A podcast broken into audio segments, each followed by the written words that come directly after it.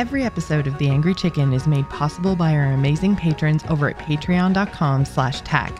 For more of Jocelyn's content, check out jossplays.com. And if you can't get enough of Ridiculous Hat, follow him over on Twitter at Ridiculous Hat. The Angry Chicken is a production of A Move TV.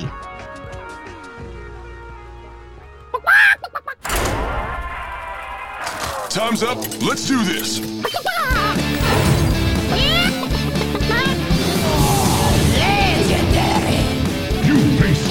Jaraxxus! You smell like a leper gnome! I knew it! So hot! A podcast about Hearthstone and Battlegrounds. This is The Angry Chicken! Hello, everyone, and welcome to The Angry Chicken. I'm your host, Jocelyn, and joining me, as always, is my co host, Ridiculous Hat. Hat, how are you this random Monday? I'm great. It's Halloween. It's not a random It Monday, it's Halloween. a specific It Monday. Yes. So we both decided to hide from small children and talk about video games. As we do best. Years of practice. Yeah. Honestly, I am really excited about this episode. So, if you are listening to the sound of my voice right now and you're a little bit confused because you're like, hey, wait a minute, it's Halloween, not November 1st when we're getting the super sweet announcement coming out of Team 5, uh, you're right. We're not actually here to talk about Hearthstone. Surprise gasp. Gasp. yes. And also, if you're a patron, you're hearing this in Halloween. If you're not a patron, this is still relevant, hopefully. Um, but we're uh, you get a two week delay if you want to get this kind of bonus content, which we've actually never done before. Maybe we'll do again uh, in the future. Then you can uh, join over at Patreon.com/tac, where we are supported by our epic patrons, including everyone that gets to listen to this episode the same night that we record it. That could be you, listener. It could be. Uh, you also get all of the normal uh, Patreon bonuses, including access to our TAC Discord. So if you do want to support the show, if you want to support Hat and I, head on over to patreon.com slash TAC. So Hat, why are we here then? If we're not here to talk about Hearthstone, what even is going on? Ben Brode made another video game. You sure did. I totally thought you were going to like, It's But then I you didn't. could have. It's I thought about that, but I thought that was too that that fruit was too low hanging even for me. Like it's wow, I did not think that that existed. A fruit too low for Hat. it's I, it's just a little too obvious. I like to feel clever sometimes, and the thing about Snap makes me feel clever. Well, and I guess you could also because Nintendo Switch made that their thing, so people could just be extremely confused right now. But we are going to talk about Ben Brode's new video game, Marvel Snap, and it's not just Ben Brode, and that's what I found like really drew me to this project in the beginning was that there are a lot of ex Hearthstone devs that are working on Marvel Snap. Some of my favorite people from that team left four years ago now, was it? Oh my God, so long ago they left, created this company called Second Dinner, and then we all waited with bated breath about what was going to happen. What were they going to do? And it, it, they were silent for so long. All we knew was that there was like some big property backing them, and then yeah, now now we know what it is. It is a Marvel Snap game, which is a it's a mobile first, not only I would say mobile first, uh, collectible card game, and it's really fun. Hat and I have both been playing uh, since May, so we both got into the, I guess, um, still closed friends and family ish beta. No, no. Trying- We have to it, it, like it, it opened up like We got into the influencer beta. We're you influencers. hate that word though. I know. No, I know. Stop. But own it. You gotta own it. Listen, we filled out a form and we talked to Molly, who was wonderful. Molly Fender. That's true. And yep, she's she is first and foremost. She is Molly Fender, who is the the director of marketing at uh, Second Dinner. She also happens to be married to a uh, Dean Ayala, who you may know as Iksar, who's the guy that runs League of Legends and who used to work in the Hearthstone team as well, very recently. Um, so l- a great pedigree of gaming in that family. Uh, but Molly is great, and she, you know, we she knows a lot of people, and she talked to a bunch. She was like, "Hey, why don't you try this game out?" And it's like, "Okay." And now I've been playing every day for five months. Thanks, Molly.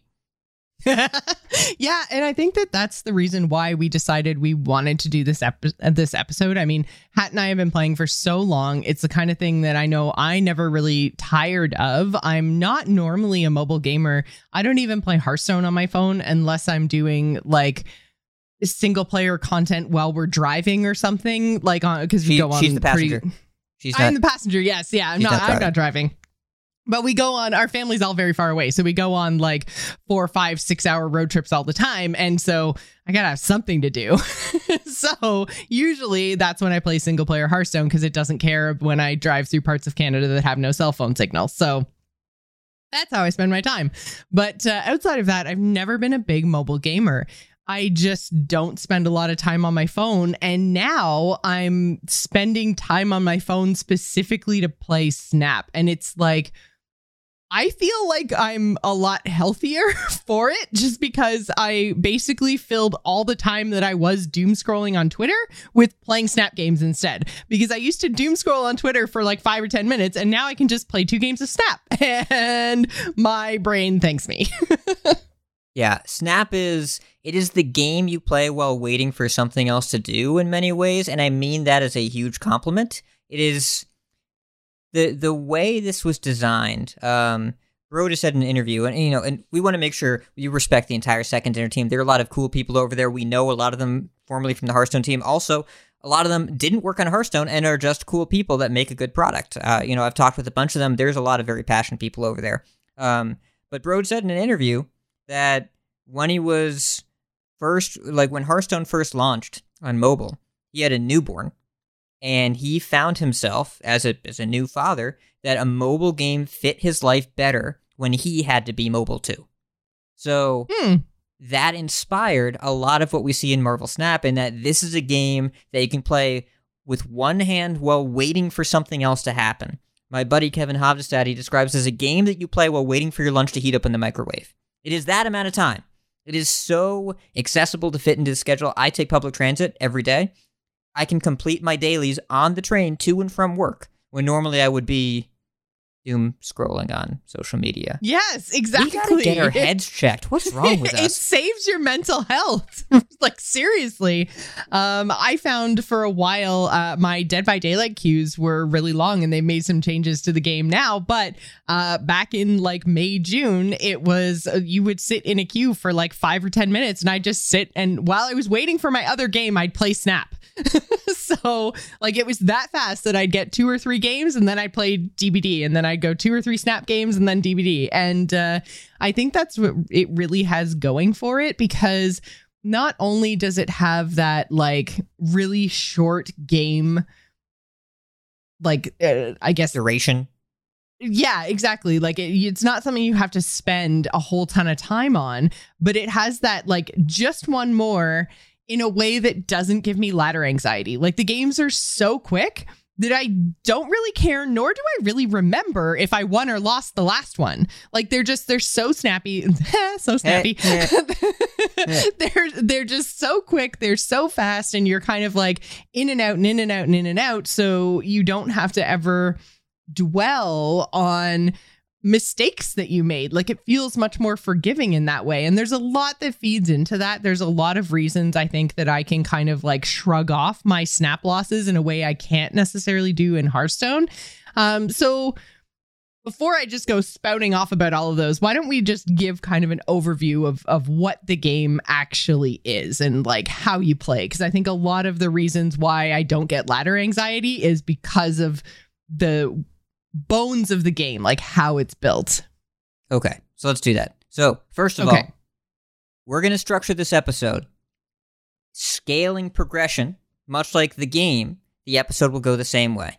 We're going to start by talking to people who have never played Snap before, give you an idea what the game is about, which we've already started to do, as you can tell. We're going to then move into people that just picked up with the launch last week, two weeks ago, recently, and how you progress your account and what progression looks like. And finally, we're going to speak to people that either have really gotten involved with it or have been playing for a while, or we're just going to talk to each other because, you know, it's, I like talking to Joss. It's fun. Um, and, you know, talk about some strategy It's and then our personal experiences. everyone will give up on us by that point. It's possible, but we're going to keep going because this is for us. It's Yes. a bonus. but so listener, if you haven't played Marvel Snap before, it is a almost more like a board game than a card game. You have three lanes, three locations.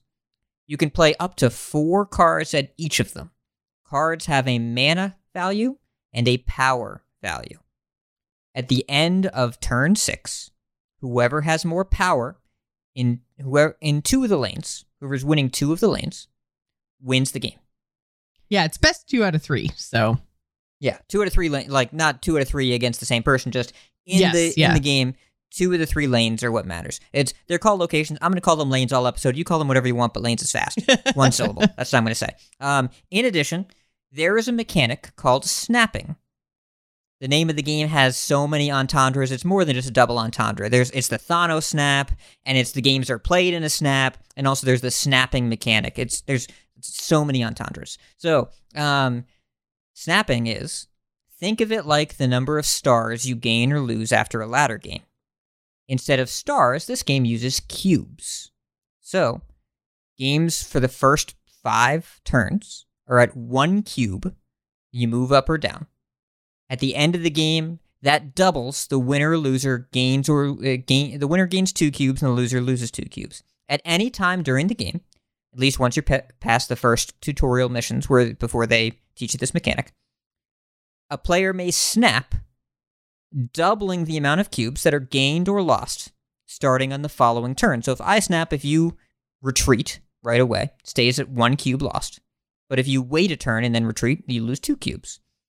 If both players snap at the end of the game, the game is worth a full eight cubes, which means ranking up in this game isn't about winning games, it's about winning cubes. So there is a variable stakes mechanic. The best wins are the eight cube wins, the worst are the eight cube losses. But the the reason this is important is that with variable stakes, bad luck means you just leave your cube on the table and you go. But if you're in a good position and you bait your opponent into thinking that they're in a good position too, and you win eight cubes, you can lose seven out of eight games and still rank up if you correctly and smartly snap.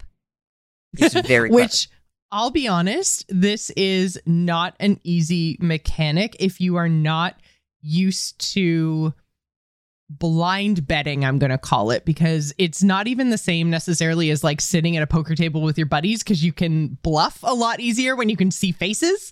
Um, Yeah. So you are just with your cards and your snap timing trying to potentially i mean you could be in a good position and that's great. Those are kind of the obvious snaps. But then there's other potential times where you can almost try to like scare your opponent out of the game. And i am really bad at identifying those. Like i'm still five months in really struggling with the snap mechanic. And i think that's um, really reflected in my rank um, because I play one and two cube games. That is all I ever play. so like I I always forget to snap to the point that like when I tell my husband, "Okay, I'm going to bed now," he'll say, "Okay, good night. Don't forget to snap." like cuz he knows I'm going to lay in bed and play matches of snap and I always forget to use that mechanic. Um so I think it's the most challenging part of the game if what you're looking to do is is to kind of rank up as quickly as possible. And I think Hat, you actually I can't remember if it was in the Angry Chicken Discord or if it was a, a private conversation that we had, but you described it as betting in poker. And like again, after I'd been playing the game for five months, and it was like a light bulb went off, and I was like, "Oh, I understand now." Yep. Because it's you're trying to win the most money or the most stars or the most cubes, and so the game does a lot of really clever things. But also, it is directly at odds with a lot of human impulses. Our desire is to see what happens at the end, and the the I would say about half the time in Snap that shouldn't happen. One of the two players should just leave. Because what should happen a lot of the time is that one player will snap in a favorable position and the other player will leave. It is very similar to it's a, it's the game. It's, the games are capped at six turns, except in in rare scenarios. Won't- Don't need to get into that for the purpose of this podcast. Um, but the games are capped at six turns, and if you f- are familiar with poker, Turns four, five, and six are the flop, the turn, in the river in Hold'em. They are very, very similar. And you are deciding when you see the flop, am I raising or am I check folding?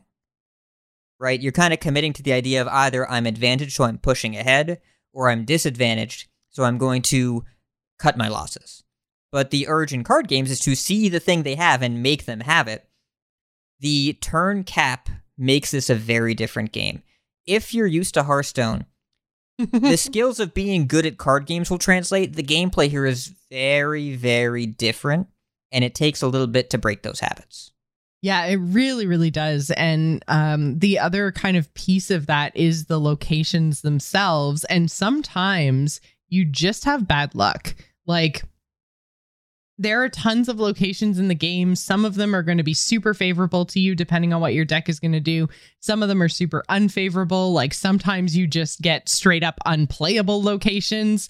And, you know, that that dynamic th- because they don't just spawn in three random locations, but then they're in three random kind of orientations. So even if you're expecting one specific kind of location, that could spawn in position one, two, or three. So there's a lot of random here and each location is revealed. They're not all revealed to you at once. You get one location in each turn. So turn 1 position 1 will be shown to both players and then the middle position and then the the third position will be shown to both players. So there's like some risk reward there potentially. There's there's a whole bunch of dynamics that go along with these locations and like again it, it was a, it was kind of a lot to learn. And retreating as a Hearthstone player, like I don't think I retreated in the first three months I played this game. like Yeah. it's just not something like bottom right buddy is such a meme right and it feels bad and wrong like you're giving up and you should like you say hat make them have it so it was just not a thing that i did but um yeah the the snapping and the retreating is so important So, if you haven't played before, I was gonna say I feel like I got a little bit too far down into the strategy part, but this is part of the appeal of this kind of if this kind of thought process, this kind of puzzle appeals to you should try the game. And the good thing is, card games as a whole, as a genre, have a lot of trouble with onboarding, with teaching people how to play the game. Most people, if you ask them, "How did you learn Magic the Gathering?" My friend taught me. You need someone Yeah. patient to guide you through it. Snap has that built in. They have a drawn out, but in a good way, not laborious, but you know, extensive tutorial process where they teach you the game. They give you some early cards in a fixed order. They give you missions that reward you for using some of those cards in certain ways to teach you the basics of deck building. And a lot of the early opponents are decent AIs that don't feel like AIs. No, I didn't realize that there was AI in this game at all until I was randomly looking for a deck that I had seen somebody play against me. And so I ended up on the Snap Reddit. And there was a post at the top of the Snap Reddit randomly on that day that I went there that said, Who's your favorite AI bot to play against? And I was like, My favorite, what now? Yeah. so, yeah, it's very well disguised. And this is a positive thing because it's what card games need are a variety and depth of opponents at different skill levels. But also, being the person that gets beat up on means you quit. It's not fun to lose all the time. So, the important thing to do when someone is just starting out, give them a reasonable quality opponent for someone that just started playing the game. Make sure that's an, a fair fight and make sure the person that loses that doesn't quit. Well, an AI will never quit. It's a machine. So the AI in this game is is as strong as any other opponent you're going to face. It scales up with you. The high level bots are insane. They are super super good, just as challenging as any human, if not more so because they do wacky bot stuff. yeah. But but it's just it's a different subset of opponents that you can face to make the onboarding experience smoother. Players will if you are good at card games, you'll probably win more games than you lose. If you find yourself thinking, well, it's just bots though, stop it. they are just as hard as any other opponent you would see at that range. The MMR of the bots is adjusted, they play smarter based on how good you are. It is important, but also it makes the onboarding a lot less painful. Really, really relevant. They teach you the mechanics over time, they meter them out to you, they give you cards in a curated order. It's very well done to be accessible. It is mobile first and casual first. Doesn't mean the game lacks depth, but it means they Mhm. want anyone to be able to pick it up and figure it out. It's my wife plays it every day. And you know, she she plays a lot of Dark Souls, but card games were never something that she gelled with and she is gelled with this one. It is something that anyone can pick up. Yeah, it really, really is. And I think that, like, for me, I've only ever played Hearthstone. I like super dabbled in magic when I was growing up, but it was like I went to a magic party once with a group of my friends in like grade seven. It's like I never played before. I never played again after. Like, I wasn't into magic by any stretch of the imagination. So, like, I don't really have that history with card games. I don't play like any of the other ones that had come out since Hearthstone was released. So like never really got into like Artifact or Gwent or you know uh Runeterra, really anything that was that was another card game. I was like, but Hearthstone's really good and I just like this game. Why, you know, why take my time away from a game that I know and love and go play something else? Like, I'm sure they're fine, but I'm happy here.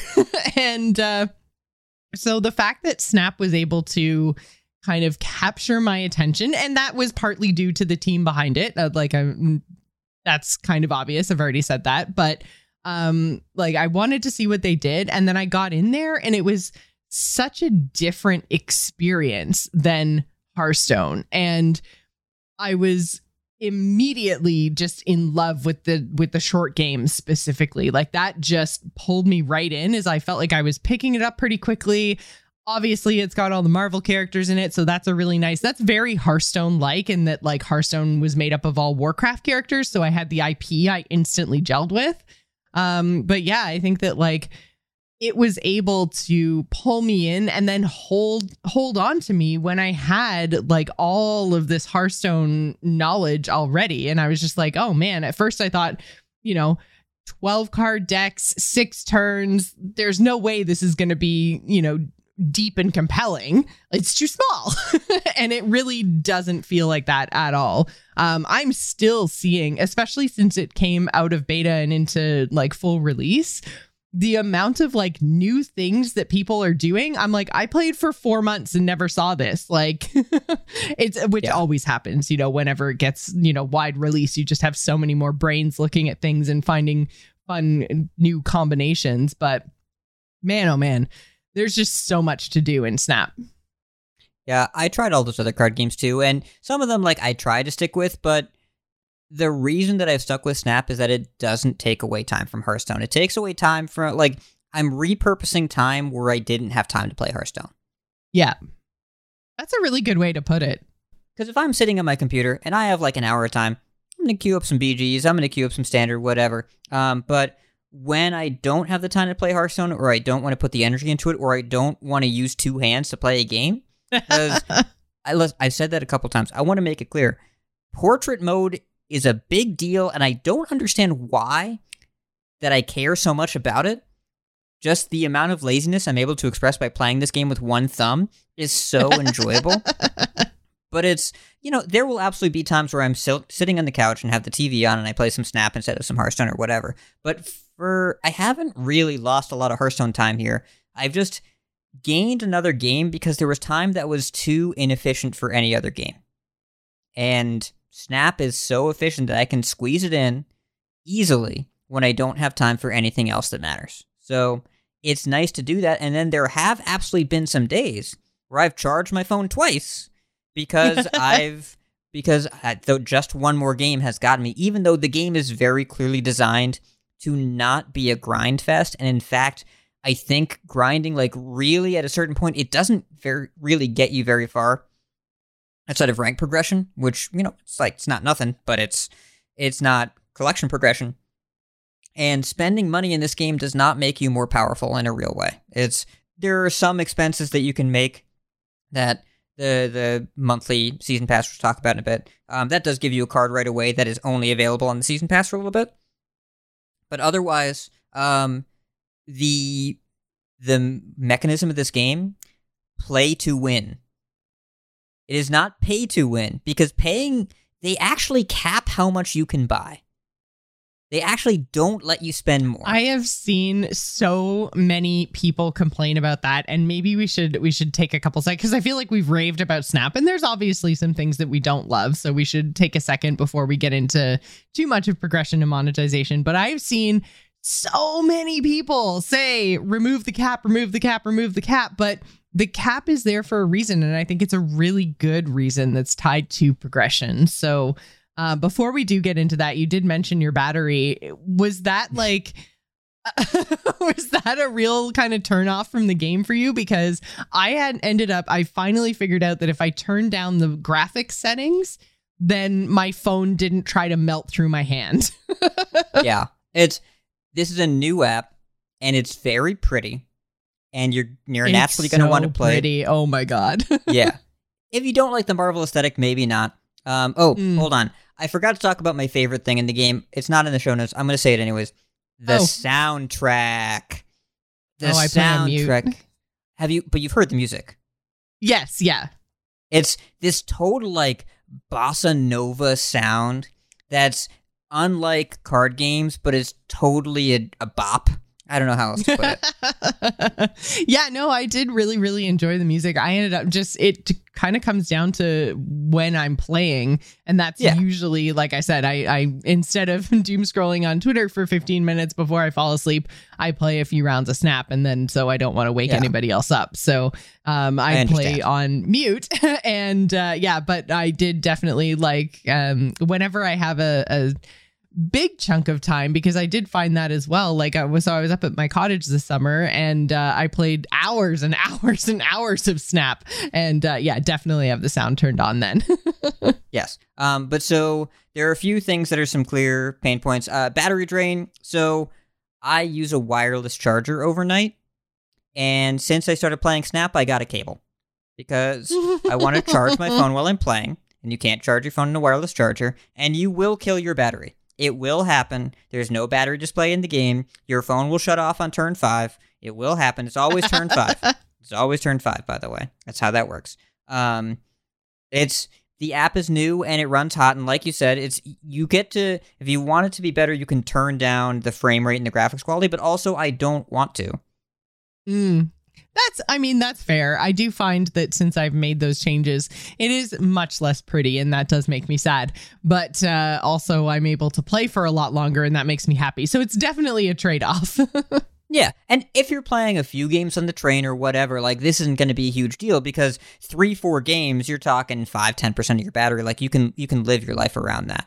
Um, but if you are jamming for thirty minutes or an hour in bed, your phone will get hot and the battery will drain, and it's just something you have to make peace with. It's not a turnoff, but I had to warp my life around it because it kept happening.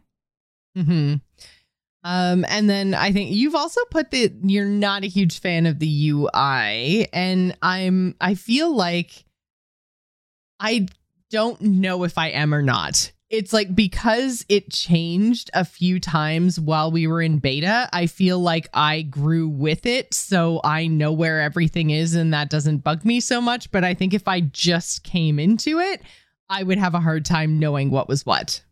Okay, so important example. When you go every day during shop reset, which is 11 p.m. Eastern, they give you 50 credits for free. To show you that that's a thing, they put a red dot over the shop. When you go in the shop, it doesn't tell you what that red dot is for. So, the first day my wife had the game, she played it all day. And then at 11:02 p.m., she says, "What's that red dot in the corner? It's been there all day." I'm like, "Oh, oh no." At least it was only one day because they added that red dot. I feel like uh, it was quite a ways into the beta because I kept like, well, actually, I set an alarm on my phone to be like, it's time to go get your currency and snap, go claim your credits. so, I mean, adding adding the dot was a, a big, I think, plus. it's nice because we know what it is, right? But it's Yes, and there yeah. are there are a lot of little things that aren't immediately obvious. Long pressing a card to put it in or take it out of the deck, tapping a card and pressing the four squares to change variants in the deck, the filter in the bottom left or in the the bottom right of the collection screen. I didn't know those were there for months. oh man. yeah. Uh, long pressing a card in a game to react to it. You can tell the devs if you like a card or not by long pressing a card in the game and then reacting to it. And so many people just don't know that exists. I've seen it twice. I saw that ha- or I saw that blog post like those patch notes saying that you could react to cards, but I had no idea how to do that. I still have never done it. I was assuming they meant they put new reactions cuz you can click on your profile picture when you're in a match and you Yes. can like say things to well i mean like speech bubble things to your opponent and you know like there's little too. pictures and stuff yeah, Yeah. they have emotes yeah The pointing Uh, Spider-Man, by the way, Pointing Spider-Man is so good. I was just gonna say that. you're legally required if you and your opponent play the same card in the same turn. It is a legal requirement to pointing Spider-Man at each other. Extra points if you also play it in the same location. Yep. Because I have definitely points? had. Ah. Ah, you didn't even try for that. It just happened because you're so clever. yeah, I definitely had uh, Sunspot, and we both played Sunspot turn one on the left location, and then ah, Spider-Man fingers. It's so good. Yeah. And I also, this game. if you click on your opponent's portrait, you can see how many cards they have in hand, how many cards they have in deck. You can Yeah. squelch them if you need to. These are not things that the UI ever tells you. They are not obvious. yeah. obvious Oh things. my god! And knowing where the squelch is is actually kind of important because I have had like not so many people. I will say that like ninety nine percent of opponents that I have had in Snap are very nice and have funny reactions and everything else. And then you get the Snap player that apparently doesn't know that any other words in the English language exist and just say snap, snap, snap, snap, snap, snap, snap. and it's going to make me snap. just not in the way they want. So like it's it's not like the in-game actually playing the game is pretty is like is pretty good UI wise though. Yeah. It's important to note as well. If you click the energy indicator at the bottom, you can undo all the things you've done that turn. The game does not explain that to you either. There are a lot of hidden clickables with no surfacing. All over the client, in every part of it. It should tell you, like, it's for a game that's so focused on tutorialization and onboarding, it skips a bunch of stuff that you kind of should know. Um, Mhm. And the UI, like when you're upgrading a card after a match, it can take as long as the match does itself. Because, like, you go into your collection, you filter by upgradable, you pick the card you want, you do the upgrade, it does the animation, it does the cool, like, there's the voiceover thing, and then it pops back into the oh, collection oh, track. Oh, then you oh, is click that the collection why track. it takes so long? Oh my god, I could not figure out for the life of me because again, the majority of the time I play Snap, it's on mute. So I'm just sitting there staring at this card and this like block at the bottom that says like rare, epic, infinite. And I'm like, why is this sitting on my screen for 15 seconds? I get it. Like, move on. But the fact that there's a voice line tied to it makes so much more sense. yeah, it's just the announcer, right? Like it's they're just saying a couple Yeah. words. It's not like the character's saying something to you, but Yeah. yeah, it's there's a voice line and you float there and you flip between about three screens in the process. It just it takes a minute, and they want it to feel engaging and absorbing because this is the main progression mechanic of the game. You actually get more cards by upgrading your current cards, which we'll explain a little bit here. Um, and it feels like a gotcha. It totally feels like a gotcha game. The only thing that it doesn't do like a gotcha game is reward you for spending money. So, important because spending money doesn't really get you very far. It is worth noting if you like building decks with all the available cards, you are going to feel the pain there because that is not what they're about. This is very much meant to emulate the experience of play with what you open. And by emulate, I mean that's what will happen because that's what you get. There is a system coming called uh, collector tokens that isn't out yet. We don't have the details, but they said you'll be able to target a card if you want to. But it's not there yet. So as of right now, you open cards in a semi random order. Yeah, and that's so that was definitely like my thing. The thing that I didn't like again coming from Hearthstone where like you could obviously spend money to get more cards. It was still random card packs, but they had the dust mechanic. And I think that that was the big difference for me is that there was absolutely no way for me to say, I want that specific card. Like that's really cool. I want to do it. And I read an interview. Um, I can't remember. I think it was with it was probably with Brode. But anyways, I, I read an interview where they were talking about how they were attempting to emulate that like 90s era TCG thing where, you know, you would get together with your friends, you'd open a bunch of packs, you'd cobble together whatever kind of deck you could, and then you'd just play. And there was a sense of kind of accomplishment with that deck building as well as discovery figuring out cool combos and stuff with the things that you had. And I think that the piece they missed there, at least for me, is I was like, yeah, but there's a T in that. The trading is important. If I'm opening a bunch of cards with three other friends, I can say, hey, I'll trade you this card for your that card so that I have a way to, you know, make my deck a little bit better.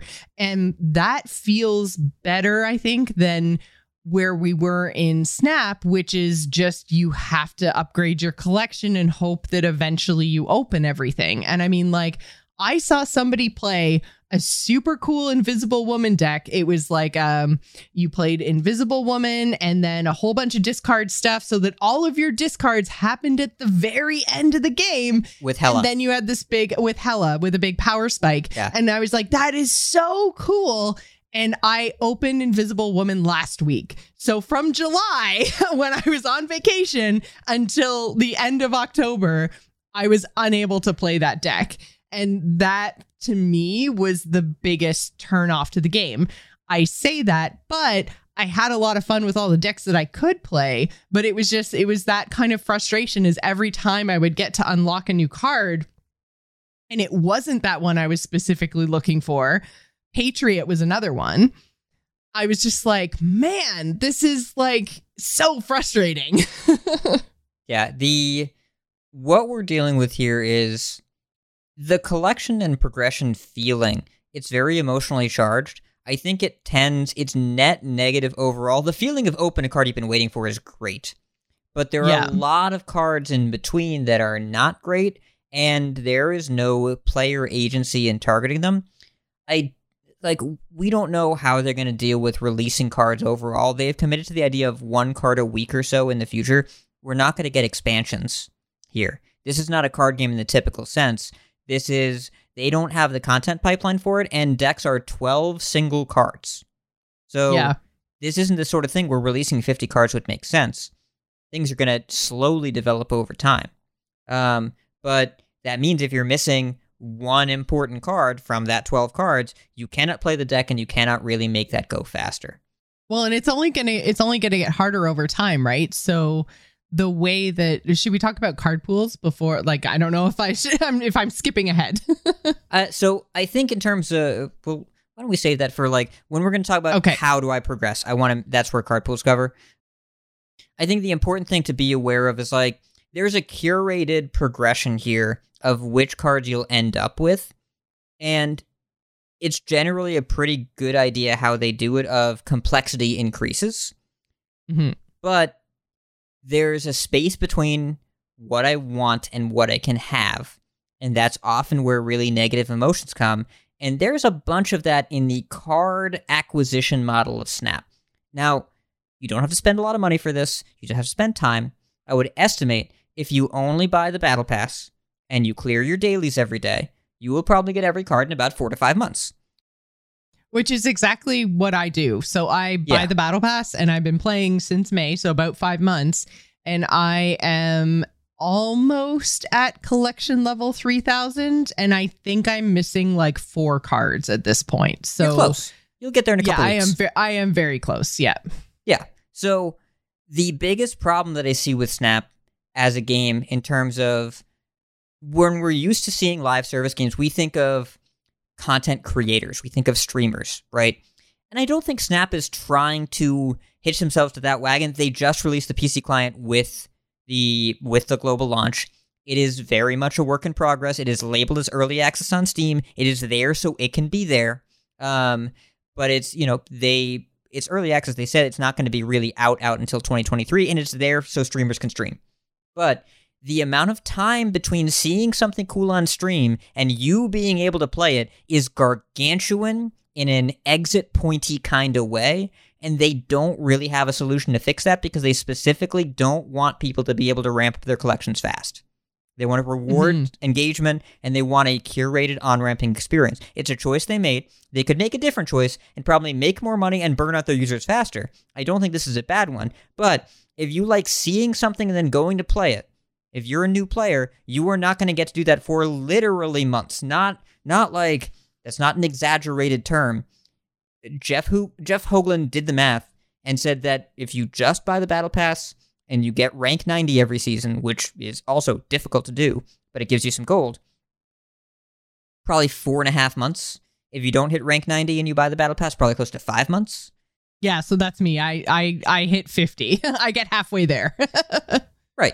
And so it's just it's it takes time. And then when you have them all, then you have them all and then when they release new cards, you'll be able to keep up. But if you're catching up now to beta players or if you're seeing cool stuff and you want to do it, that feeling of frustration is very real and needs to be acknowledged. It seems like the Hearthstone mercenaries problem, honestly. Like this, all of this Very kind of much so. feedback is reminding me so much of mercenaries, where you know, like the the streams of the esport and everything else, and all the streamers at the time very much had these super cool, super maxed out, paid a ton of money things. And you were so far removed from that as a player opening up mercenaries for the first time and snap feels the same way. Now i obviously didn't have the the streamer influence really although um, i do believe people were streaming through beta. Um i i wasn't really you know watching those snap streams or anything like that but um just playing against opponents once you get to a certain collection point or a certain um, mmr then you're starting to see because the the kind of majority of the cards are totally random order um, once you get up to a certain level then you get to the point where you're seeing people do super duper cool things and you're just like man and i can't do that and won't be able to do that for a thousand levels or more. Like or maybe in four levels you know? Like it's it's that amount of random which can definitely be frustrating. So i'm glad that they have something in the works that's going to address that. I don't necessarily think they need to address the speed of getting your collection like i like i said i had other decks that i played in the meantime i had a really good time obviously because i stuck with it i mean i played the same deck for probably three months and that was because I found it really fun. I liked the gameplay loop. It was fairly simple, and I felt that it was able to adapt to any set of locations. So I I really really enjoyed it. I stuck with it. And because of the location mechanic, I never got burnt out on it. So like I still play like when I get the four cost cards deck, that's the one I play.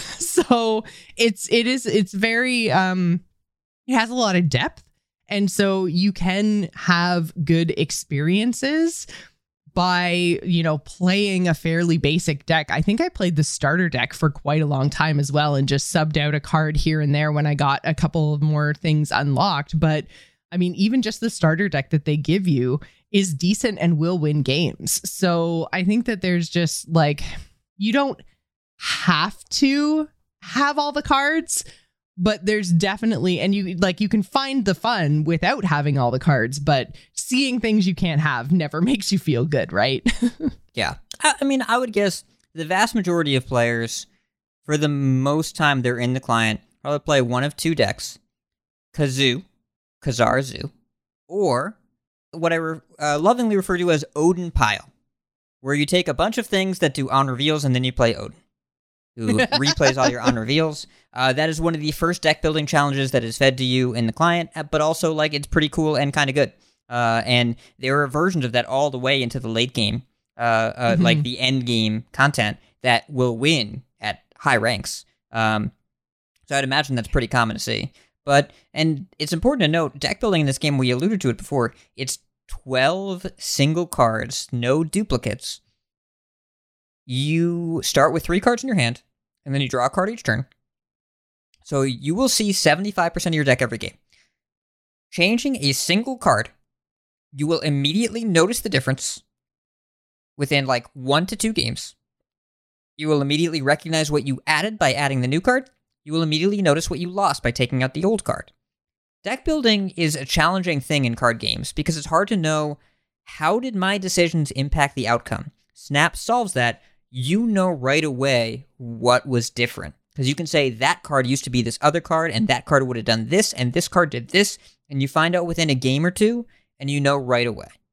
It's pretty cool and works with the play with what you have logic, but it doesn't work with the play with what I lost to. Because you want to Mm. play the thing that you lost to or play the Yeah. thing you saw on YouTube, and you can't always do that. All right. So let's talk about progression then. Let's talk about how you actually level up your collection, how you get more cards, because I feel like we've kind of like, we've been circling around it for like probably 15 minutes now. So the way you unlock new cards outside of the battle pass, the the seasons pass, which does, as Hat mentioned, give you uh, one new card a month. Um, you have what is called your collection level, and so that is the kind of cumulative points of the rarity on your cards. So when you upgrade your cards and you make them rarer, better, uh, one important thing to note is that it doesn't change the power level, which I initially loved. Is I said, wait, I can upgrade it, and all it does is make my art cooler, but I don't have to worry about like if my Quicksilver is like uncommon and somebody else's is infinite. That doesn't change the power of the card at all. Like that was really cool to me when I first started. Um, so each upgrade that you do, each change in rarity is worth a certain number of collection level points. The higher the rarity, the more currency it uses in order to get that upgrade, the more points on your collection level you get. So is that is that kind of a good nutshell collection level explanation? Yeah, it's rarity is almost a misleading term. Uh, Mm. the the short short version is you get more cards by making your current cards pretty. yes. And so like really treat your cards. Treat yourself. It's important. there are so when you first get into the game, there are a lot of animations and pop-ups and it seems overwhelming. Because it seems like there are a billion jillion currencies. There are. But I don't want to say this, but I'm going to say this. The mercenaries parallels are significant. Please don't turn off this podcast. So there are three main currencies. There's gold, which is premium currency. You can buy it with real money, and you do earn it in game. It's important to know you earn this in game. So you can buy it, or you can earn it, or both. There are credits. They're blue. These are the things you use to upgrade your cards, so they are the most important currency. And then there are boosters. These are merc coins. They are specific to each hero, and they are basically the same as an experience bar. When the I was gonna say, I think of it like XP. That's that's Yes. what makes sense to me. Um, That's basically coming as someone who didn't who didn't play a lot of mercs, so yeah, um, yeah. So you earn boosters sometimes through leveling up your collection, sometimes through doing dailies, um, or the um the seasons pass. But um, that's what you need to upgrade each specific card, and you get boosters after every game as well. As long as I think there's a max, right, of boosters you can earn in a day. I think I've There only is hit it once. yeah. yeah. it's very high. it's very high. I don't know if I've ever hit it. There was there was a brief period where they lowered it and then they hot fixed unlowered it, and since then I've never hit it. Okay, well then, yeah, maybe I randomly hit it during the low day, but Yeah. um, but yeah, so you do okay. So it's fairly safe to say, with some asterisks, that you earn boosters after every match. Um, and so is there a way to tell what card it's going to upgrade? Because I feel like it's random, but I'm not hundred percent sure. So Like what will- boosters you're going to earn? so you earn one booster per turn played. Yes, yeah, Yep. And it will always be a card in the deck that you're playing. And yes, it tends towards the lowest quality. Not guaranteed, Okay. but it I tends thought towards that it. that was I thought that was a thing because it seemed like I kept getting especially when I was um like trying a new deck or something that might have one or two cards like uh, America Chavez that I play in like so many decks. oh yeah, she's so good. like she has so many boosters and i would for the longest time not get any more america boosters. I would just get for you know some of the newer cards that i had swapped in with her for this new archetype whatever it was that i was playing.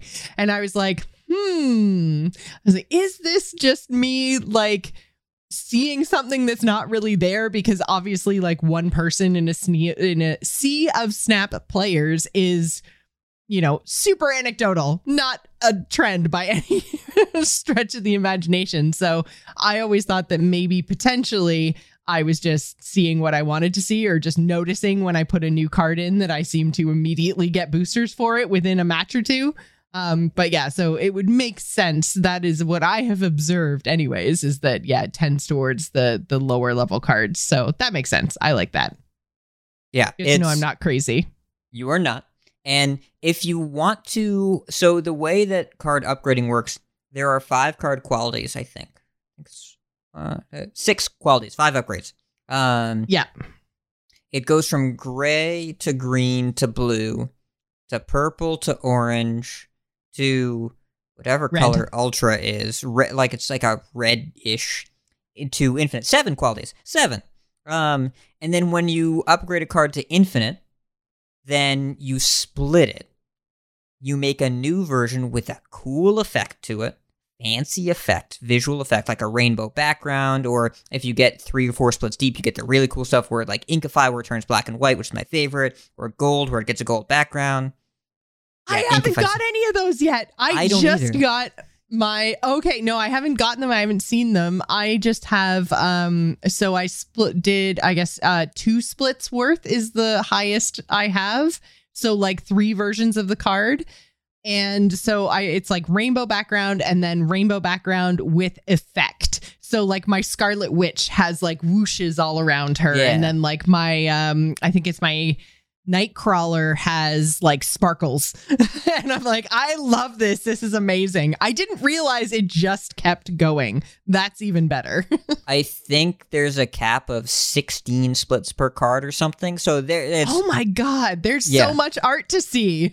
there are random combinations of effects, and there are some that can only be rolled when you're three or four splits in. A gold and Inkify the two, I think. Um, but yeah, the cards get cooler and cooler over time, and so if you really like playing with a card, when you cap it out, it's not like you're stopped. You just you get to start over with that card. You can play the other infinite border fully upgraded version, or you can start over with a new variant, the split that has the cool different background art. So when you move your collection level up by upgrading these cards, you unlock other cards at fixed intervals. Sometime at the very beginning, they're going to be deterministic cards. After that, you start to get into random cards in pools. There are currently three sequential card pools. So the way to think about this, imagine if if you're playing Hearthstone, first you get to unlock all of basic. Then after you finish that set, then you get to unlock all of classic. Then after that you get to unlock all the expansion level cards. That's the complexity progression we're going here. So there are three different buckets of cards pool one, pool two, pool three. You will unlock every pool one card before you see a single pool two card. The order of the pool one cards is random, but you will always see those cards in that bucket, all of them, before you see a single pool two card. Then you go into pool two at level 222, 222. That's when pool two is. Easy to remember. Um, just hit two until it stops. Uh, and you will unlock randomly in in a random order all of the pool 2 cards. When you finish that, you're in pool 3, which is all the rest of them right now. Now they are going to add the way they're adding future cards is pool 4 and pool 5. So it won't be as much of a catch up issue for newer players because they still got to finish all of pool 3 first. They'll go through the same experience that we do. In addition, matchmaking is done by both your approximate collection level and your matchmaking rating, your MMR, which is invisible to us, but the same as any other match-made game.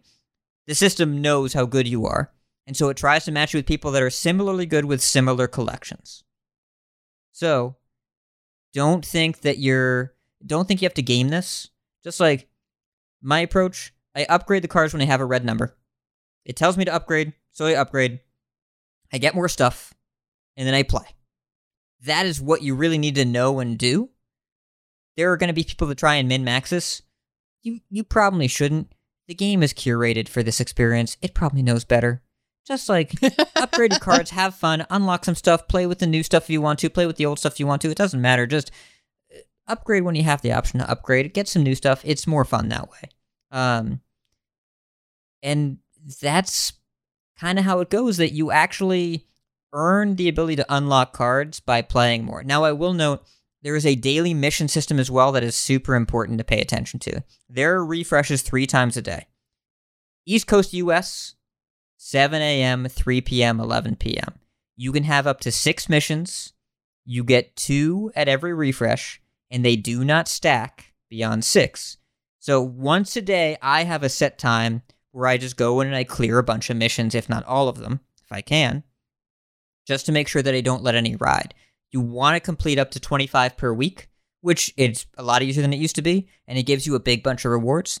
After that, you get season pass missions that apply to you whether you have paid for the premium pass or not. It works like the BG's pass. If you go on a premium level and you're only in the free tier, you just don't get anything for that. You can buy afterwards and unlock it. Same thing. A lot of other games work this way too. I think DBD does Mhm. too. Um, but it's just do your missions, upgrade your cards. It's it's complex to explain. I think it's fairly straightforward in practice. And what the game is asking for is not your money. They want your time. They want your time and attention. That's what it's. Yeah. That's what so, they want. so right now I have 28 cards I could possibly upgrade, Yep. but Sounds about right. uh, I only have the seasons pass is the only money that I put into the game. So I'm a free to play ish player, but I do my missions every day. So I let the like the reset at 11 o'clock for the shop rollover. I play for, you know, half an hour to an hour and do all my missions from 11 usually till midnight. And then I'm, I'm kind of like done for the, done for what I have to do in the day. So I've got 28 cards I could possibly upgrade right now, um, but I only have 970 of my blue currency and I have 1500 of my of the premium currency. So I could exchange it, but I like to float a lot of currency. And I also like when it comes to my actual collection, I try not to use up my boosters on variants I'm not going to play, which is why I have 28 not upgraded cards right now. Is like I probably could, a lot of them are gray. I could probably upgrade most, if not all of them. Um, but I just don't want to because I don't want to use up those boosters. so yeah. I, I float a lot of currency. I recognize that. But I just thought it was funny where you're like, if there's a number, upgrade the card. I'm like, I always have like 15 or more telling me I Oh, can yeah. upgrade. It's my number says 56. It's it's Oh my God. because at a certain point you're credit limited, right? It's if Yes, you you are. So the game is calibrated for you to play and clear your dailies and then chill. It's it but they accidentally made the game really good so people want to play a lot. yeah, people don't want uh, to chill. They I'm not gonna say accident. They purposely made it a good game, but it's it's uh, probably better than their systems are designed for. Because like I just want to play this game all the time, all the all day, every day, and you don't really get rewarded for that, other than having a bunch of boosters that you can't use, having a bunch of maxed out, you know, heroes that are waiting for upgrades. So I do the same thing. I try and target. There are also alternate arts, some of which are fantastic in this game. There are some really really good ones. You randomly will unlock alternate art variants on your heroes. Each one has four right now. Um, some are more rare than others. You can either unlock them randomly on the collection track, or you can buy them for 700 gold, or the ultra rare ones, which are 1200 gold. Those are the best ones, but they're only in the shop. You can't randomly open them. So those are not value efficient, but they look fun. And so, like, yes. I've bought a couple with the free gold they give us in game. So when I say 700 gold, that isn't just $7. They give you a bunch of gold in the game. You will earn a lot of it over time. And that means that you can buy a lot of these variants.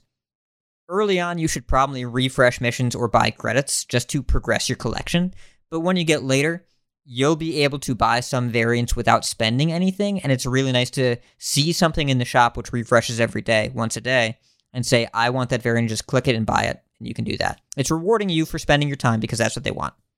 Yeah, I think I can buy without buying gold, usually one variant every two weeks. Um, and but again, I am very, very picky about what variants I buy because again, I'm trying to play this as free to play as possible uh, while still supporting the devs um, because I do play this every single day. Um, so I I think you know just by clearing my missions and doing my seasons pass, which obviously I paid for, so I get all the gold uh, there as well as the gold through um, the rank system. It's about every two weeks I can pick a cool variant. So um it feels quite rewarding and I, and I've never been in a position again i'm very conservative with my currency so i do float a quite a big gold balance but i don't think i've ever had a point where there's been something super rare and super cool in the shop that i really really wanted and that button hasn't been like green you know like ready to push and, and buy so i think it feels very rewarding or it feels how i would expect a free to play game to feel Yeah. It's I mean, I've played some free to play games that are a lot more aggressive at getting me to spend money and and I've also um I am slightly less free to play than you are. details details Um well i think but we should talk about that too because i mean we've kind of mentioned it here and there throughout the show so far but um spending a ton of money doesn't make your collection level 5000 the same day they do cap um, so you can buy credits, which are um, half of the equation to upgrade your card. So we've already talked about boosters. The other half of that equation is those blue credits. You can use gold to buy credits, but you can only do that a certain amount of times a day. So the free 50 credits is once a day. And then you have the option to buy, I think, is it 150 and then 500? I don't do it, so I, can, Yeah. I can't remember the the increments. You can buy one of them twice and one of them three times. Um Yeah. there was a period so the collection system used to be way way slower early on.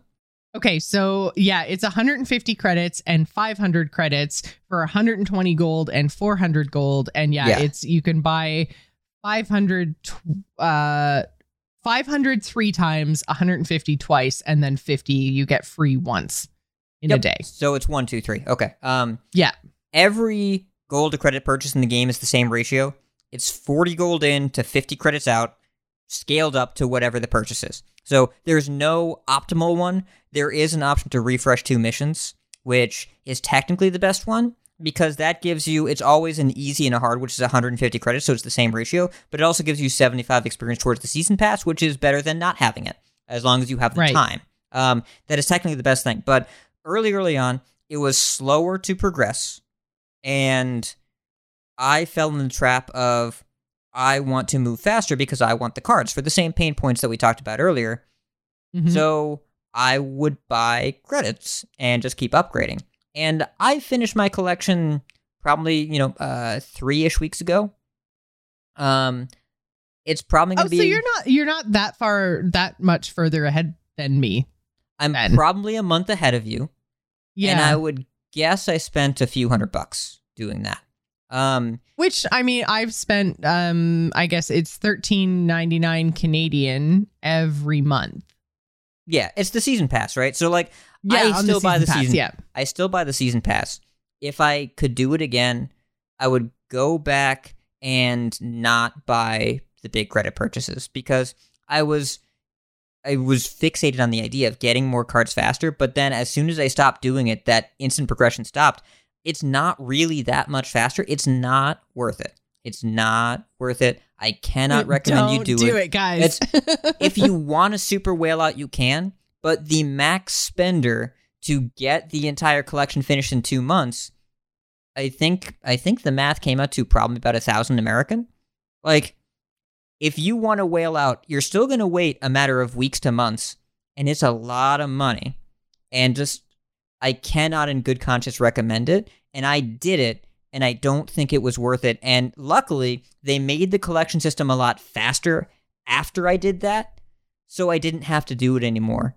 And you know, Joss and I are very similar, and I have spent a bunch more that I wish I hadn't. Now, it's I don't mind supporting the game, just it didn't end up being a good value and it didn't get me as far as I thought it would.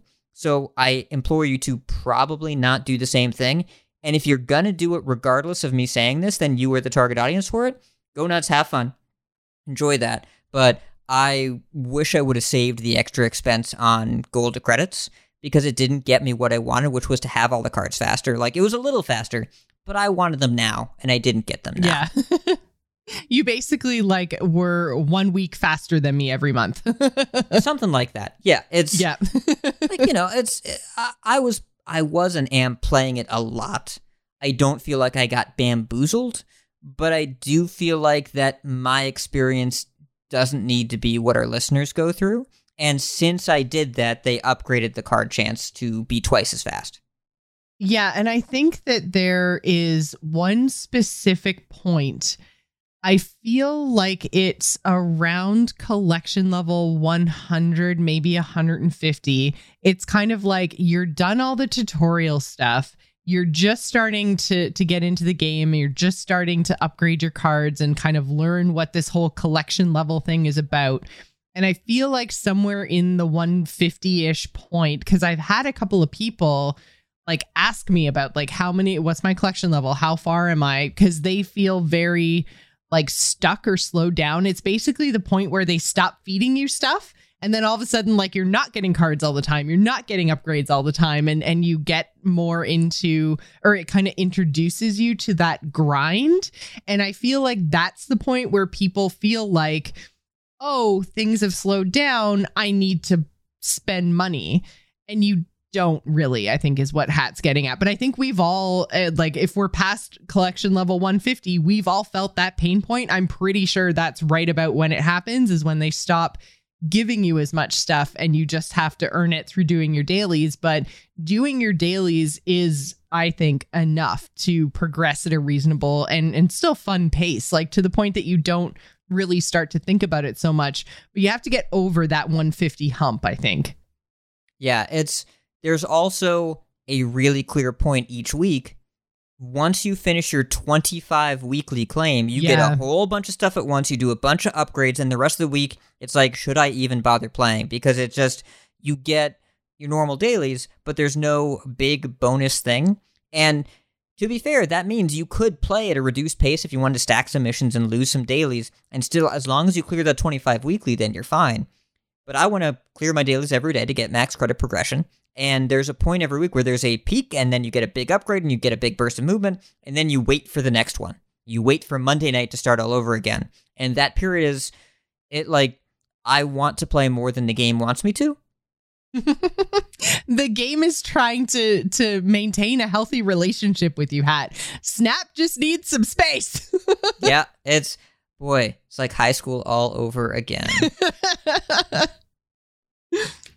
But yeah, it's But yeah. uh, don't don't feel a need to manage this too much. I've seen some people because there are collection level cutoffs between the, the pools. I've seen some people saying, "Should I wait before I get into pool two and stockpile a bunch of credits so I can upgrade all at once and then be competitive?" It's like, no, it's just play the game and trust the system. It's Yeah. fine. I can assure you, you're not going to win or lose more because of an arbitrary collection level cutoff. You're going to win or lose more because of how you play. So don't feel need to micromanage this.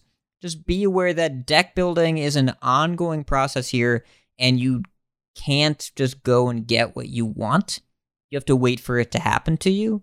But you don't have to spend any money. And the only way to unlock cards is by playing a fun game every day. Yeah, and I will say too, as someone who does not build her own decks in Hearthstone, like I go off of HS Replay or I ping Hat and be like, "Hey Hat, send me a deck list. What should I be playing right now?" Um, so I mean, as someone who is not good at deck building, does not like it, does not do it, um, because of the slower progression in Snap. I have started doing my own deck building because I'll see my opponent do something and then be like, hey, I have, you know, three quarters of this deck, or like I'm only missing one or two cards. Are they absolute like must haves, or can I like make something work? And I don't do that in Hearthstone. I don't have that can I make it work instinct. I have a button I push where I get more card packs or I go and craft the final pieces that I need. So I don't kind of flex that part of my brain in Hearthstone, and I very much do in Snap because of the slower progression with your collection. So I actually think that that's kind of cool is I feel like I have a little bit more innovation in Snap, if that makes sense, is I can see a general idea of what my opponent's doing. And if I think it looks cool, I can try to make it work with the cards that I have. And that's a really fun uh, experience. So I think overall, I'm enjoying the way that they've done progression, which I didn't think that I was going to coming from Hearthstone. But it's it's got some fun upsides that I didn't necessarily see coming. Yep. It's uh a lot of what Snap does is very innovative in the card gaming space to the point where if you're coming to it from Hearthstone, it's not better or worse because it's not trying to do the same thing. So a direct comparison wouldn't make sense. It's Hmm. just it's a different thing. So I enjoy it except when I hate it and I it's the and the hatred is rare. But I will say, you know, when I'm at like collection level 2000 and I want one card for my deck and I open some piece of crap that I'm never going to play, open a Baron Mordo, I I am obviously not thrilled in that moment. But when I finally open that Mystique or Wong or whatever and I'm excited about it, that's a really nice moment. I think the collection aspect needs some agency. I'm glad they're working in the system. We don't have it yet, so we can't comment on it. I'm clearly like we're both happy with it because we've been playing the game every every day for five months. But it's not without its pain points, and you should be aware of this getting into it. If you listen to this this deep into the episode, you probably already know it does get better, but it is going to be an ongoing process. Just keep clearing your dailies instead of quitting the game, and the problem will go away.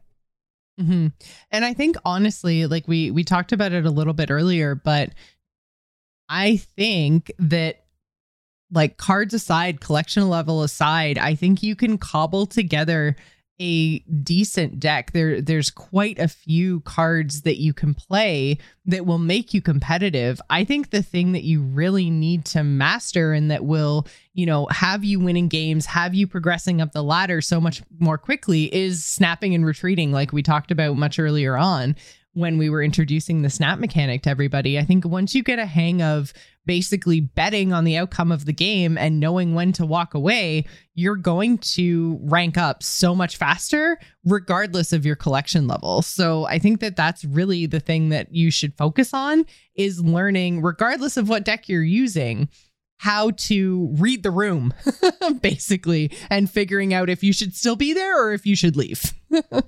So strategy time. I'm not going to play the bumper, but just imagine it. Um, so I have a simple metric that will help anyone listening here, but it's not perfect. It's not going to be every game. Just a simple metric. So turn four, you're either snapping or committing to leaving when your opponent snaps. Those are the two options starting on turn four. If you wait until turn six, and then you snap on turn six, which is a very common thing, your opponent already has perfect information. They know what's going to be drawn and played that game. They're just going to go. If they're going to lose, and if they stay, that's worse, because then they snap back and you lose eight cubes. If you snap too early, you don't know what's going to happen. This is me. Yeah, it happens a lot. It's ev- It like I see it all. The- so much. if you snap on six and they stay, that is the worst case scenario. So you're just saying it's actually snapping on six is actually worse than just pressing end turn because when you end the turn, you get two cubes, and when you snap and they leave, you only get one. It's the goal for two cubes is where you want to be. So it's turn four. If you feel strong, then you snap because you're making your opponent pay to see the second half of the game. If you don't feel strong, it doesn't cost you anything to stay in until either they snap or turn six. And then you press retreat and retreat now, and then you go to the next game. You want your wins to be two to four cubes, eight in a perfect world, and you want your losses to be one cube, and that's how you rank up, even if you lose more games than you win. The game doesn't even want you to think of retreating as losing. The color of the defeat screen is red, and the color of the escape scene when you retreat is blue, which is the same as the victory screen. The game doesn't want you to view retreating as a loss. But the button is red. It's it is. And so, and the thing is, like, it just it comes down to Snap being a little bit unique in that regard, where because of that snap mechanic and kind of doubling down on how well you think you're doing versus your opponent, like, uh, it's so different that normally like giving up and retreating is bad, right? Like you want to stand your ground, you want to win. And because of the turn limit, that's not always possible. So I think like you really need to lean into retreating as the way that you rank up, which feels backwards and wrong, but it's actually right. Yeah, it's uh it's different from what we're used to and I will say this has made Hearthstone so much harder to play because I'm losing on turn 5 and I'm like, "I'm just concede." No, it's still the same same score in Hearthstone. You're supposed to stay in Yeah. in that game and you're supposed to leave in this game. Makes it very very difficult to compare. But yeah, it's retreating is and uh, the second rule that I have on turn 6, if you are going to lose to America Chavez, just go right now. Nine times out of 10, she is coming down on turn six. She is the most commonly played six drop, and for good reason. So if you lose to nine power in a single lane, if that is enough to make you lose the game, you should not be in that game. You should just go. Those two rules will help you advance. And you want to build a habit of turn four, your thumb should reach for the top of the screen where you snap, unless you feel really weak, and then your thumb should reach for the bottom left. You don't have to retreat right away. You can wait for the top decks, but as soon as your opponent snaps or as soon as you get to turn six, you should just go.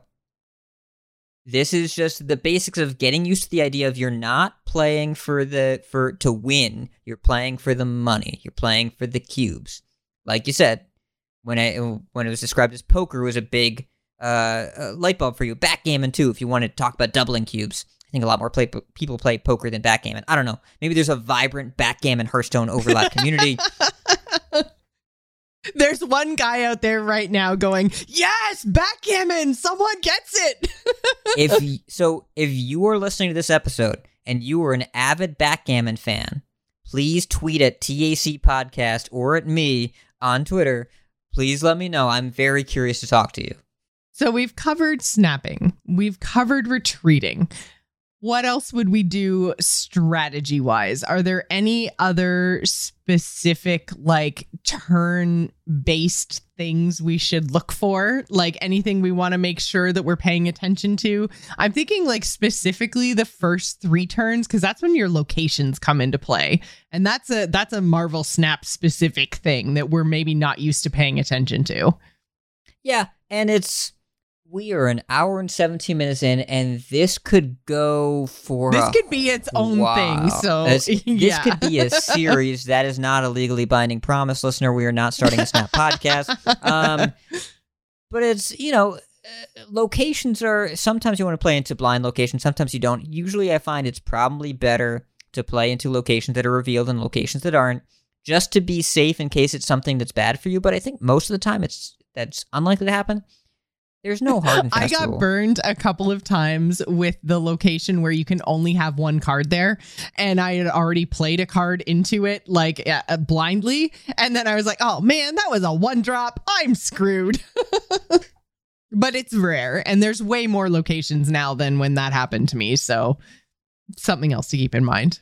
the best thing to do on turn one is play Nightcrawler somewhere and he will Mm. help you. He's so versatile and flexible and should be in almost every deck.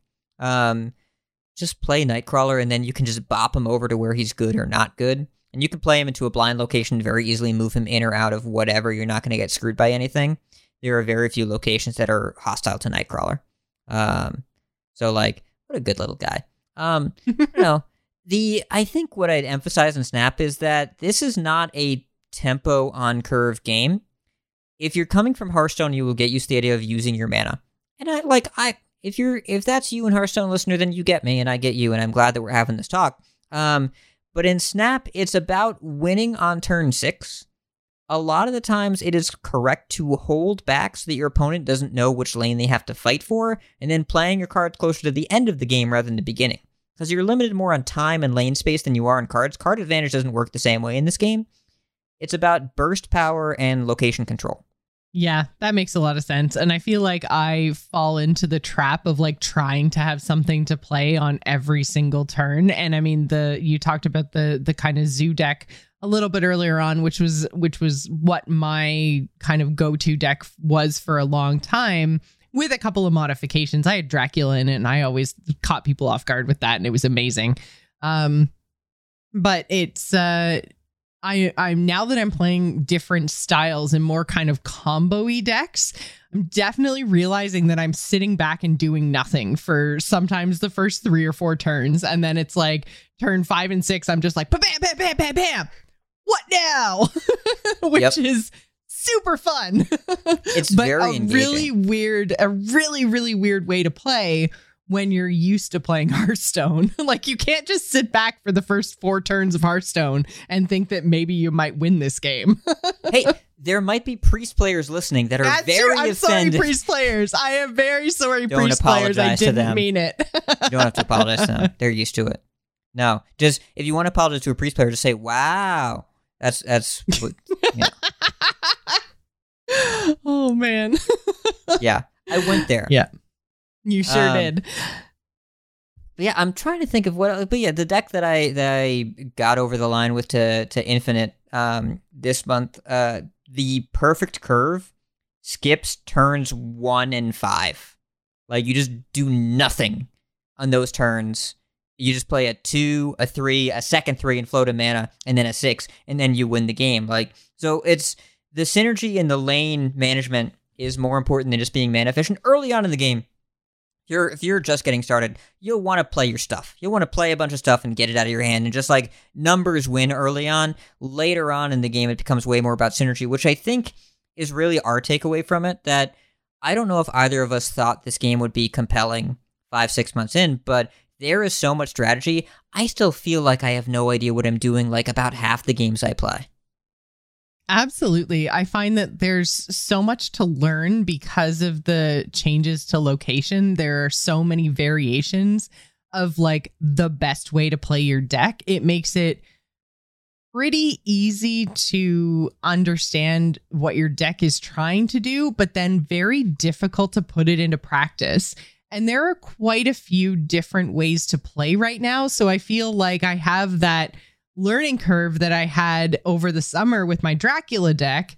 But then now there's still five or six more decks that I can learn that all play totally different. So there's still so much that I have to do. I could play just with these card pools for the next two years, and I would probably never learn all the possible combinations and, you know, like counterplays and everything else. Like it is a very deep game. And uh yeah, I think that it's it is still super compelling this far in. Yeah, it's. I had a. I had an extensive discussion with someone yesterday about which lane they played their Nightcrawler in. Like, it's just 15 minutes talking about the strategic implications of which line, where do I play the Nightcrawler? And for that kind of strategic depth to happen six months into a game, I think tells you that there's a lot here. I mean, we've had a lot of people remember when Hearthstone Beaches came out. How much is there to this really? It's just a mass hysteria simulator. Yeah, there's uh more than that. There's some stuff to do. and when Hearthstone Heroes of Warcraft came out, ah, it's just dumbed down magic on the on the phone. Spin out a I tweeted a picture of Grim Patron yesterday. And people still know it. And that card came out seven and a half years ago. which kind of broke my soul, honestly. It's ridiculous. I was like. Patron was only a couple years ago. What do you mean? Seven and a half. Yeah, What? April 2015. um, I set a reminder on my phone on April 2nd, 2025 for Patron's 10th birthday. Oh my God. Ridiculous. Also ridiculous that we're that close to 2025. But, Yeah, uh, I don't to think yeah. about it. It'll be fine. Yeah. so, is there anything else that you want to chat about before we wrap up this special bonus snap episode? I'm not starting a Snap podcast. I'm not doing it. As we could talk about this game for a while. There's a lot more depth to it. Um, and I think it's important to note there have been a couple times this episode we talked about some of the purchases not necessarily being worth it and some of the pain points with the progression.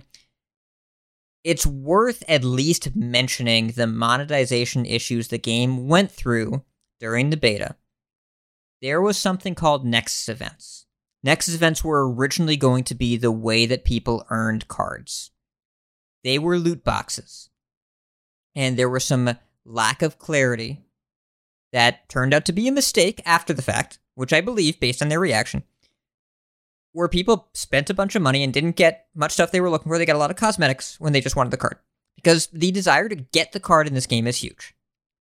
It was catastrophic for the influencer relations, and it looked greedy and misleading at best. What they did after, they removed them from the game that week. The following week, they refunded all of the in game currency people spent on them. They gave everyone the card that they were looking for in the Nexus events. Everyone got it for free.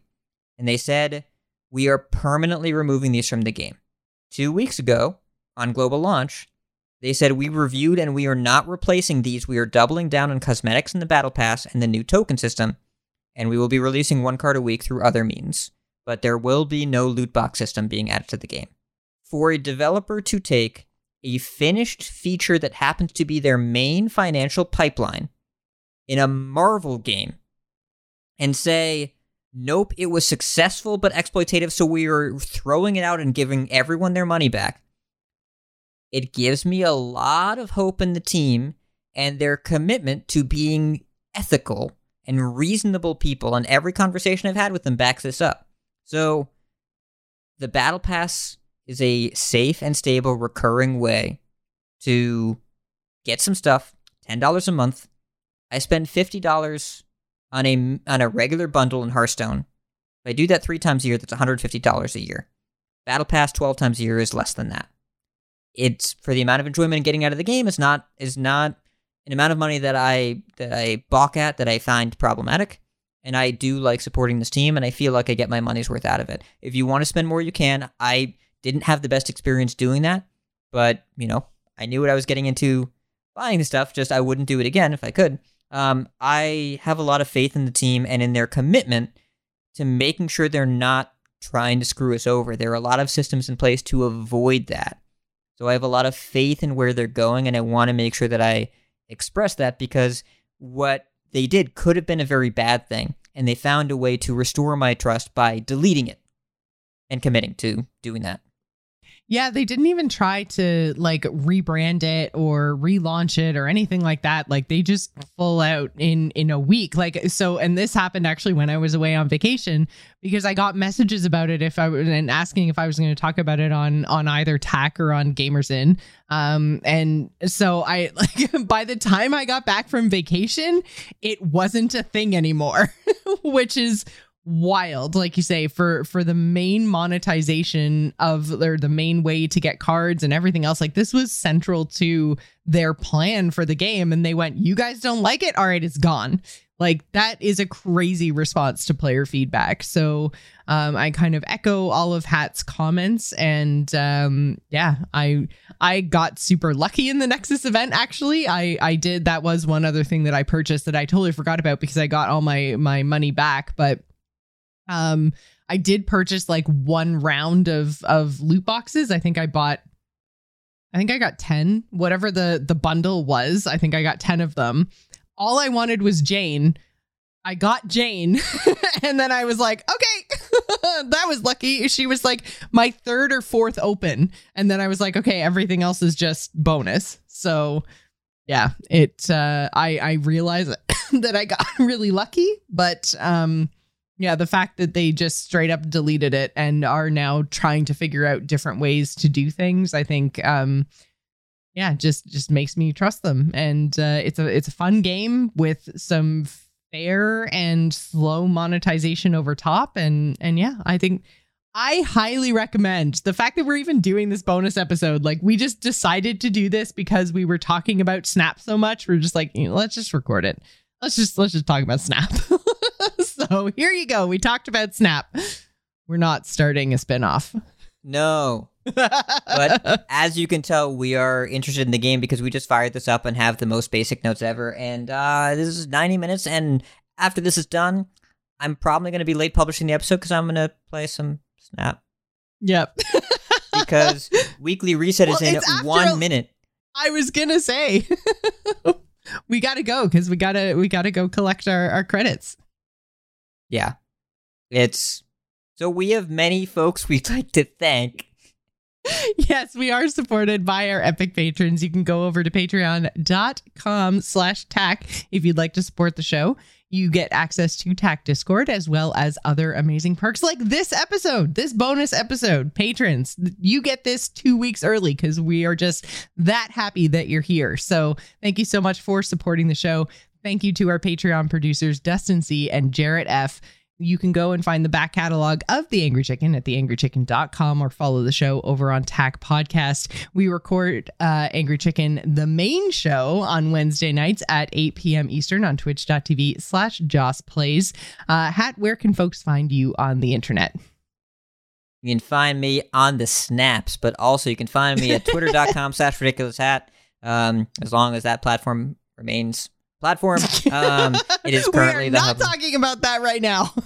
nope, we're not. It is currently the hub of my content. Also, I host three Hearthstone podcasts. This is one of them. Uh, the other two, Coin Concede, we make the uh, competitive side of the game more accessible to you. And the Data Reaper podcast, we take a, uh, a data driven look at the high level legend metagame. Josh, where can people find you? You can find me on Twitter and Twitch. I'm at Joce Plays. That's J O C E Plays. Please do go check out my ga- my general gaming podcast. You can tell that we're tired because we're tripping over our outro, which normally we have no problems with. Uh, but yeah, go check out the Gamers Inn. This week we are doing our Extra Life charity stream. It's going to be this Saturday, November 5th do go and check it out. I'm going to be streaming live on Twitch starting at 10 a.m. Eastern and going until I can't go anymore. So usually we wrap up sometime around two or three, depending on how I'm feeling. It's going to be the first time that I am doing something like this after COVID. So we'll have to see how it goes. But uh, I have high hopes that we will that will probably hit somewhere between 12 and 16 hours. So come and check it out. It's for a great cause. It's for the Children's Miracle Network of Hospitals. And we would appreciate all the support you can give, even if it's not monetary, showing up, saying hi, retweeting the links, uh, all that kind of stuff. You can help out in a lot of ways for free. So go to bit.ly slash TGI Extra Life 2022 for all of that information and do check out the podcast. Again, that is The Gamers Inn. That's going to do it for us this week. Thank you guys so much for sticking with our bonus snap episode where we just kind of talked about this super awesome game that we really, really love. Uh, we hope you guys enjoyed it. So until next time, job's done. Job's done.